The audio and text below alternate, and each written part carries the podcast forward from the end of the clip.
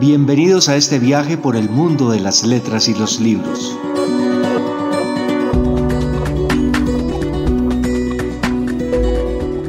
A partir de este momento comienza Ruta Literaria, un programa de rutaliteraria.com y cicradio.gov.co. Bienvenidos.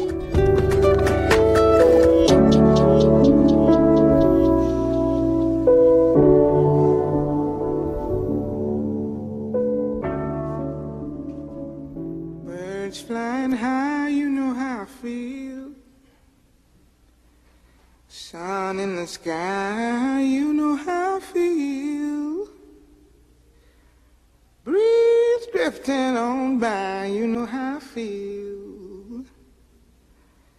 It's a new dawn, it's a new day. It's a new life for me, yeah. It's a new dawn, it's a new day. It's a new life for me. Ooh, ooh, ooh, ooh. Buenos días a todos. Hoy les damos la bienvenida a este, el programa radial de la Ruta Literaria. Recuerden que estamos con ustedes todos los martes a las 9.30 de la mañana con repetición a las 9.30 de la noche.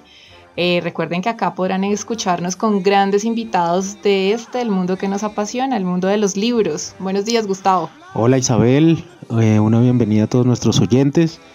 Eh, recuerden que estamos haciendo este programa en los estudios de CIC Radio, la emisora del Instituto Caro y Cuervo, a quienes agradecemos muy especialmente por brindarnos este espacio.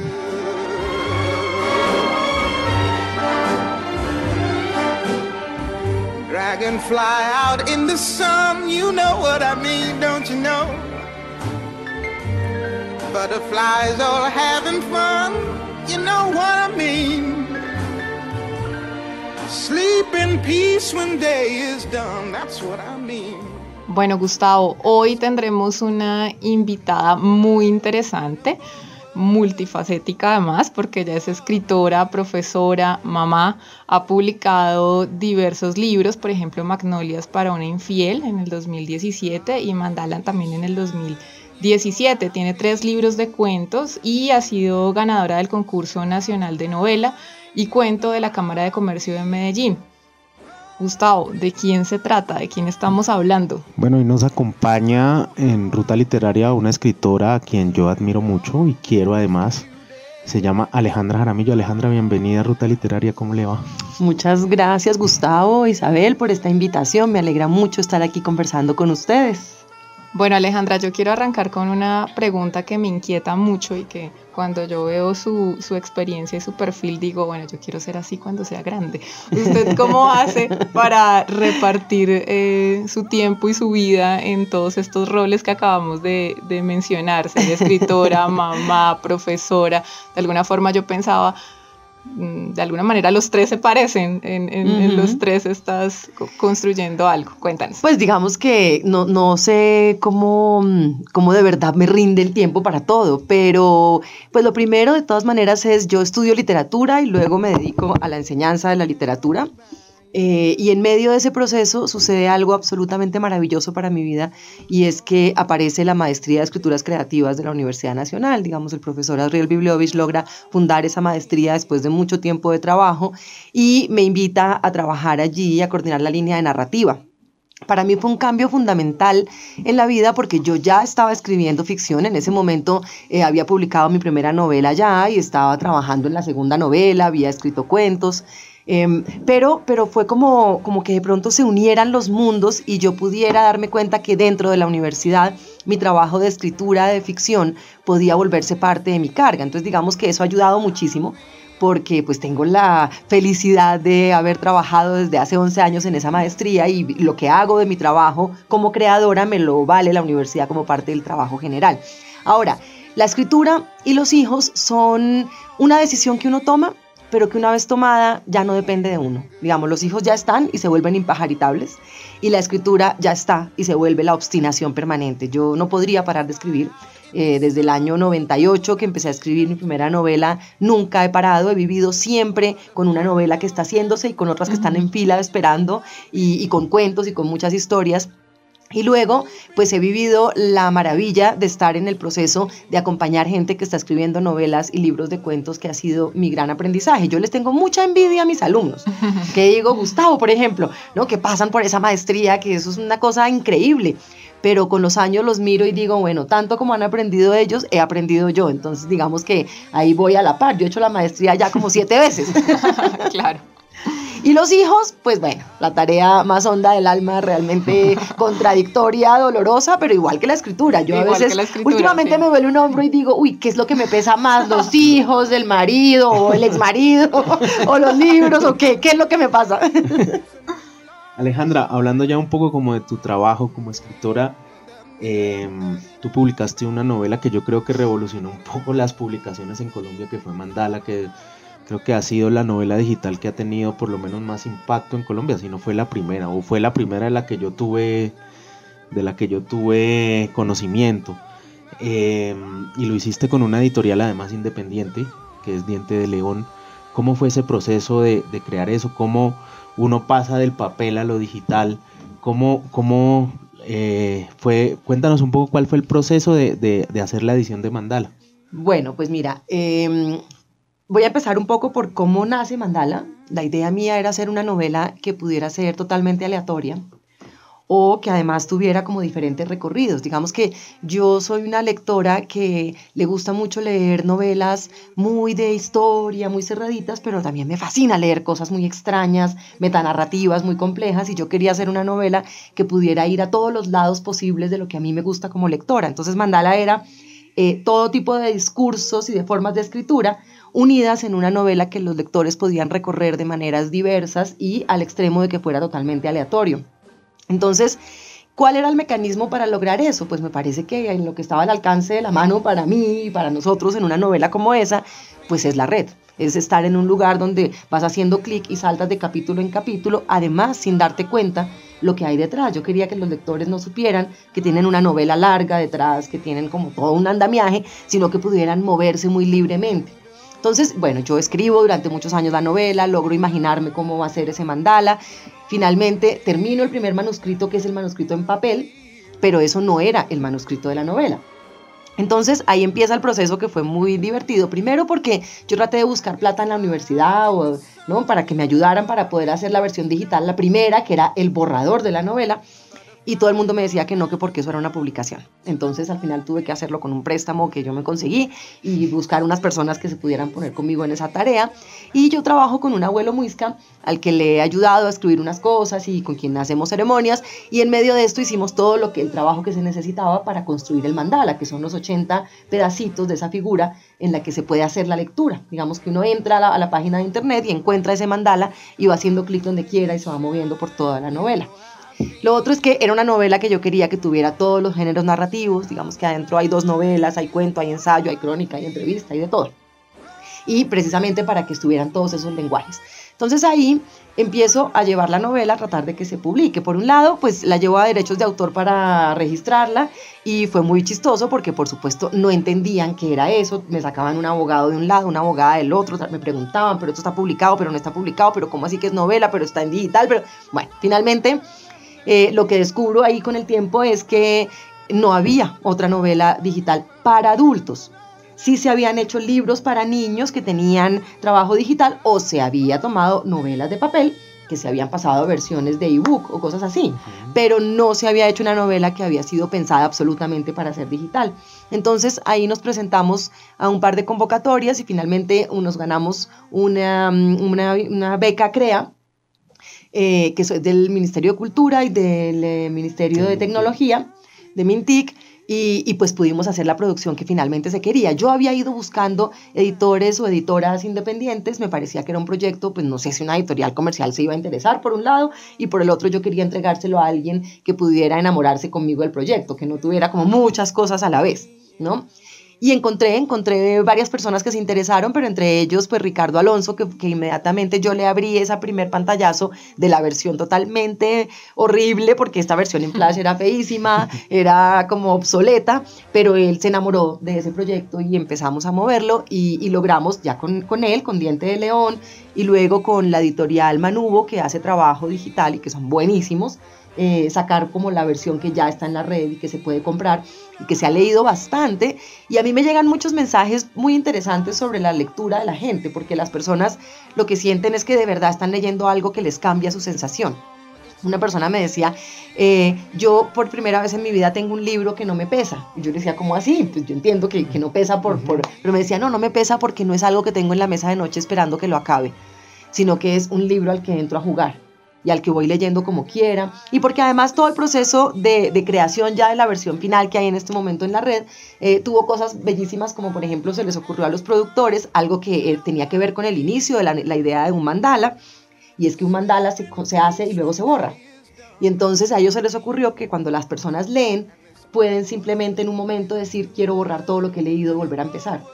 Entonces mucha gente me dice eso, que es como una sensación muy rara de una libertad frente a un libro, ¿no? Que normalmente uno no tiene cuando está leyendo. Bueno, y saber eso es maravilloso también. Alejandra, yo quiero preguntarle eh, a Maura, en esta novela tiene una historia bastante particular. ¿Usted le hizo cartas astrales? ¿Y ese chisme por dónde te llegó? Aquí, don Gustavo. ¿Qué pasó ahí? Mira, lo que pasa es que yo había hecho dos novelas anteriores, mis primeras dos novelas, con personajes que viven eh, situaciones que son muy distintas a mi vida en general, digamos, como que los hechos principales de las dos protagonistas anteriores no tienen nada que ver con mi vida, tienen que ver con los sueños de mi vida, pero no con mi vida. Eh, pero de todas maneras, al construir esos personajes, como que lo que yo era se, se imponía mucho. Y finalmente yo las leo y ellas tienen mucho mío, reaccionan de maneras muy parecidas a mí. Y yo quería lograr una protagonista donde por fin yo no estuviera donde fuera un personaje que realmente no reaccionaba como reaccionaba yo. No solo porque yo sabía que ella vivía de una manera distinta, sino porque yo creo que como escritora la tarea más importante es crear mundos distintos al mundo de uno, ¿no? Entonces yo quería eh, eh, hacer eso y con ella me parecía que volvía a tener muchos elementos que podían ser similares como a mi vida.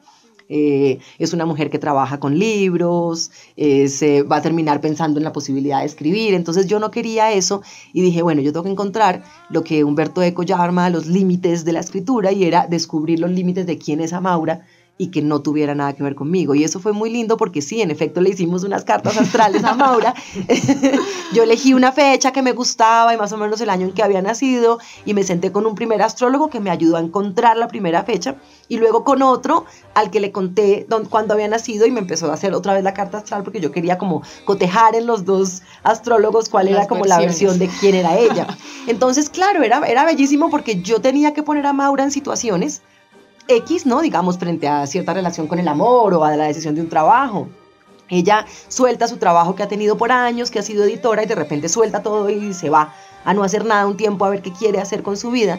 Y, y, por ejemplo eso, yo sabía la manera en que ella tomaba la decisión era muy diferente a las mías porque la carta astral me había enseñado cómo era que ella decidía, cómo era que ella actuaba, cómo reaccionaba. Ella, por ejemplo, yo siempre digo que lo que más define a los seres humanos son sus miedos y ella tiene miedos muy distintos a los míos y valentías diferentísimas a las mías. Entonces ese fue un primer momento y aprendí muchísimo. Después ya he construido muchos otros personajes que no he necesitado ir tan lejos porque ya descubrí lo que es construir ese límite entre el personaje y yo. Y creo que ya no tienen mucho de mí. Alejandra, a propósito de esos personajes femeninos, eh, normalmente en, su obra se enfrentan a situaciones eh, sexuales en infieles, bueno, les pasan un conjunto de, de, situaciones muy particulares. ¿Es una forma de reivindicar lo femenino o cuál es la búsqueda que hay ahí? Es una forma de, eh, de transitar lo femenino. Yo no sé si yo estoy reivindicando, por supuesto soy una mujer feminista, eh, pero creo que la literatura no reivindica, sino que pregunta. Entonces yo he querido preguntarme por ese papel y ese mundo que vivimos las mujeres en la época contemporánea hasta ahora. En este instante estoy en la última semana de escritura de primer manuscrito de una novela de dos mujeres del principios del siglo XVII aquí en Bogotá. Entonces eso ha sido otro, otro universo. Pero toda la obra hasta ahora sí ha estado, mis libros todos han, han trabajado sobre personajes muy contemporáneos donde para mí la pregunta por las mujeres es fundamental. Yo lo que pienso es, si yo nací mujer en este momento y estoy en esta vida aquí con estas coordenadas, pues eso marca un poco el derrotero de qué escribo, aunque ya en muchos momentos he ido escribiendo otros personajes y creo que ya he empezado a más o menos graduarme en cómo contar historias de hombres, por ejemplo. Eso ya ha empezado a suceder. es otro reto, es otro reto.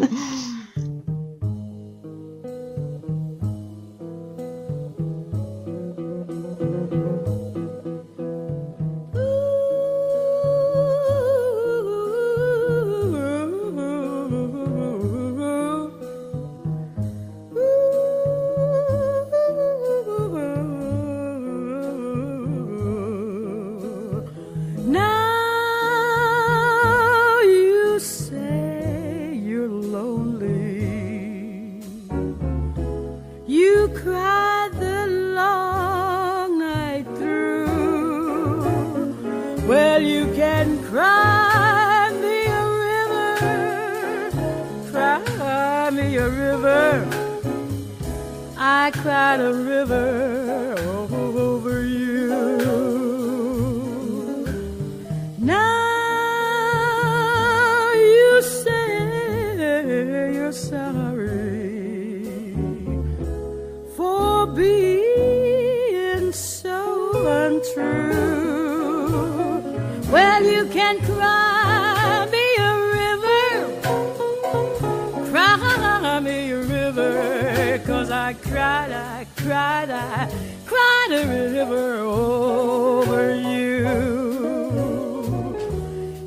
drove me, nearly drove me out of my head. Why you never shed a tear. Remember, I remember all that you said. Told me love was too plebeian. Told me you were through with me and now.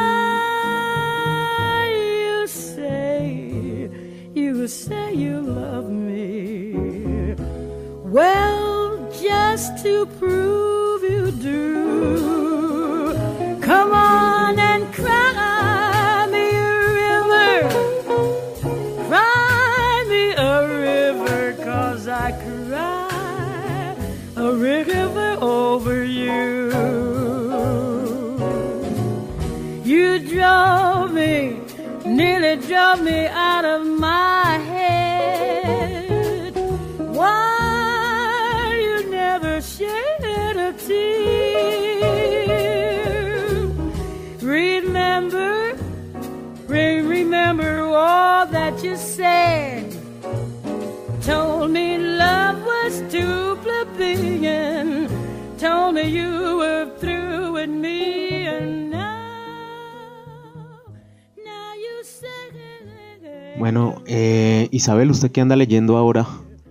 Bueno, eh, Gustavo, ¿Qué, se leyó en Holanda? Isabel acaba de llegar de Holanda. ¡Ay, qué delicia! estuve, estuve viajando un poquito. Eh, me leí un lugar para que rece Adela de Andrés Mauricio Muñoz, que se los recomiendo a propósito. Andrés estuvo acá en nuestro primer programa y, muy amablemente, tengo que agradecérselo en público, nos dejó este libro y pues ya ha sido fantástica la lectura. ¿Y usted, Gustavo, en qué, en qué libro anda? Yo estoy haciendo tareas, me estoy leyendo, voy a dar una clase para que hacerle cuña aquí delante de la, de la profe sobre literatura afro-latinoamericana y estoy leyéndome en estos momentos un libro de Manuel Zapata Olivella que ya me había leído antes, pero no me acordaba que se llama En Chimán hace un santo. Ay, qué bueno. Que es muy lindo.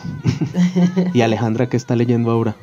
Bueno, yo siempre estoy leyendo muchas, muchas cosas a la vez, pero en estos días eh, volví a desempolvar un libro de poemas que se llama Fábula. Eh, y son unos poemas que a mí me gustan mucho porque son unas fábulas que en vez de tener moraleja, tienen paradoja. Y además por ahí como que en las fiestas en mi casa a veces algunos amigos y amigas dicen que, que es un, como un oráculo, entonces me piden que lo saquemos para hacer el oráculo. Entonces, si ustedes quieren, podemos hacerlo. Lo hacemos, elijo yo uno para, para todos los oyentes y las oyentes y luego ustedes pueden ahora después leer el de ustedes. lo voy a buscar al azar, de lo que salga. Acá hmm. Alejandra está buscando. A ver, ¿qué, qué nos salió, salió? La gallina. Para escapar con vida, cuentas con tus obras. Si te dan y te dan sin pedir nada a cambio, sospecha. Nunca seas tú lo mejor de ti misma. Lo mejor de ti misma es lo que todos buscan. Si no te entregas de una vez, serás esclava, pero la esclavitud prolongará tu vida. Upa. Hay oyentes. Ahí les dejamos. Ahí les dejamos. Se llama Benito del Pliego. Es el escritor, el poeta, y él trabaja con un escultor y pintor que se llama Pedro Núñez, que es un chileno, y entonces hacen todo este trabajo gráfico que tiene el texto, que de hecho hay una parte de este libro que los títulos son imágenes Ah, hechas por. Pedro Núñez. Bueno, súper recomendado. Está muy interesante este libro. A ver, Isabel, tírese al charco del oráculo. Ay, Dios mío, pero Gustavo. bueno, dice, el piojo. Sobre lo indiscutible es mejor guardar silencio. La inquietud crece en ti, vive de ti y te habita. Para librarse, acaso la única salida es cortarse la cabeza. Si no lo quieres así, más vale que aprendas a cuidar de ella. Yo creo, Gustavo, que continuemos con. No, a Gustavo de todas maneras le toca ahora después. Bueno, Alejandra, usted también es profesora, eh, como, co- como hablábamos ahora de, de la maestría de escrituras creativas de la Universidad Nacional. ¿Cómo ha sido esa experiencia que ya nos adelantó un poco, pero que ha sido como lo más relevante, lo más memorable de justamente guiar a otros en ese proceso creativo? Mira, em, yo creo que la experiencia más hermosa de ser profesora de escrituras creativas tiene que ver con dos cosas. Lo primero es cuando llegan personas que uno al comienzo siente que no van a poder terminar un libro. ¿Sí? Que uno dice, no, Sí. este personaje realmente no, no- no tiene cómo concebir una novela y menos un libro de cuentos. Y poco a poco te vas dando cuenta que las personas descubren los caminos. Es decir, que sí es algo que se aprende. Yo no sé si el talento, por supuesto hay gente mucho más talentosa, gente que tiene una, como un instinto tremendo con la palabra y, y no solo con la palabra, uno puede usar muy bien las palabras, pero si uno no descubre la forma en que se va a escribir un texto, no ha descubierto nada. Pero hay gente que tiene ese instinto de descubrir cómo hacer un cuento, cómo hacer una novela, pero lo que a mí me fascina es ver que realmente poco a poco uno ve que son personas que logran hacer una novela o logran es- escribir un libro de cuentos. En eso, el otro lado que a mí me ha gustado mucho de la maestría es que la maestría lo que crea, además de que hay escritores en serio y gente que sigue escribiendo, así como yo lo digo, con la obstinación de que uno no puede parar, hay otros que no, pero lo que crea la maestría es como una legión de lectores, una legión de lectores y lectoras que están además muy preocupados por la literatura contemporánea, que les interesa mucho la literatura colombiana, que les interesa leer literatura de muchos lugares, uno se los encuentra en todos los eventos literarios, en, en sí como que realmente le han dado un giro a la idea de la literatura hoy, porque creo que además en este país pues estamos en la vanguardia en muchos temas con la escritura, sobre todo con la escritura creativa, tenemos la primer maestría de toda América Latina, imagínate Claro, claro. los primeros programas organizados por un Ministerio de Cultura al nivel de lo que se ha hecho en el Ministerio de Cultura de Colombia, los primeros programas eh, de, de ciudades, digamos, distritales como el de Bogotá. O sea, el trabajo ha sido gigante, eso nos pone en una vanguardia y en esa vanguardia las personas que han estudiado esto se vuelven como sus- su parte de su legión, ¿no? Como ese grupo de gente que está pensándose la literatura y dándose cuenta que este país necesita contarse de muchas maneras distintas. Bueno, pues a propósito de esos nuevos escritores y esos nuevos lectores, además, quiero contarle a usted, Alejandra, y a todos nuestros oyentes que en www.rutaliteraria.com los nuevos escritores y los lectores también tienen un espacio para compartir y para publicar sus escritos y sus recomendaciones literarias. Muchos de esos nuevos escritores son de la maestría en escrituras creativas que nos han He visto, he estado siguiendo las reseñas que están haciendo ustedes ahí en Ruta Literaria, me ha parecido muy Y, interesante. Sí. eh, eh, este, este, en este principio de año nos ayudaron bastante desde la, desde la maestría de la Universidad Nacional de Escrituras Creativas. Alejandra, usted se ha movido por muchos géneros, cuentos, eh, novelas juveniles, pero también hace crítica literaria. Es muy complicado hacer ese salto de la crítica al, a la creación. Pues siempre ha habido como ahí un asunto de pelea entre los críticos que los escritores dicen que, no es- que son críticos porque no se imaginan nada. Y los, y los críticos que dicen que los escritores se lo imaginan todo. ¿Cómo es ese asunto ahí?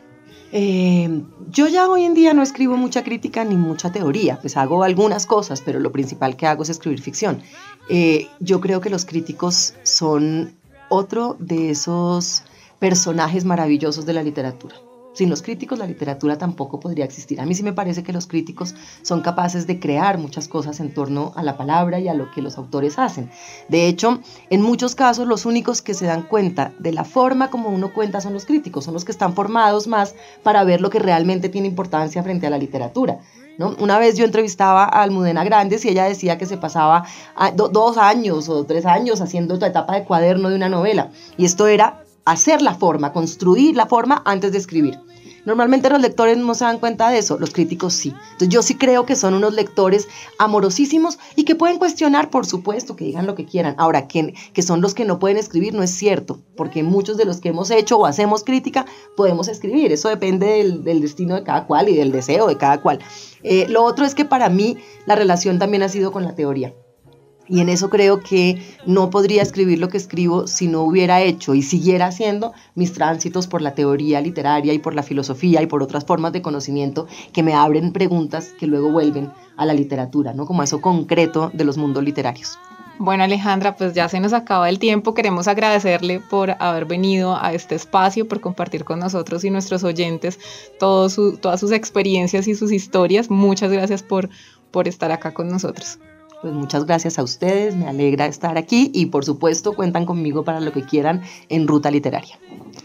Bueno Isabel, em, esperamos, no se olviden, síganos en nuestras redes sociales, la Ruta Literaria, arroba la Ruta Literaria en Twitter y en Facebook. Eh, Ruta Literaria, ahí pueden encontrar todo lo que estamos haciendo, este, este podcast también, y agradecemos a la emisora 6 Radio y al Instituto Caro y Cuerpo por brindarnos este espacio. Así es, Gustavo, nos escuchamos el próximo martes a las 9.30 de la mañana y repetición a las 9.30 de la noche. Hasta la próxima.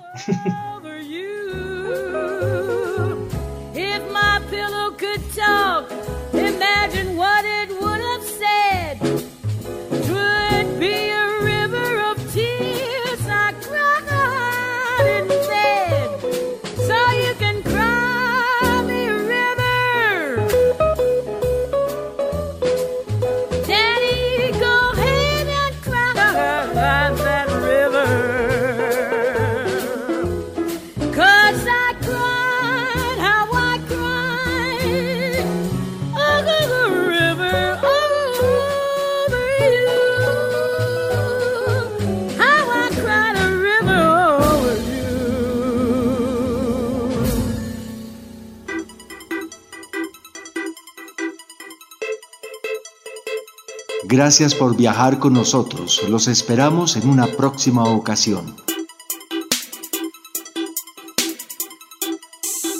Ruta Literaria Radio es un programa de rutaliteraria.com y cicradio.gov.co, la emisora virtual del Instituto Caro y Cuervo. Nos oímos en una próxima oportunidad.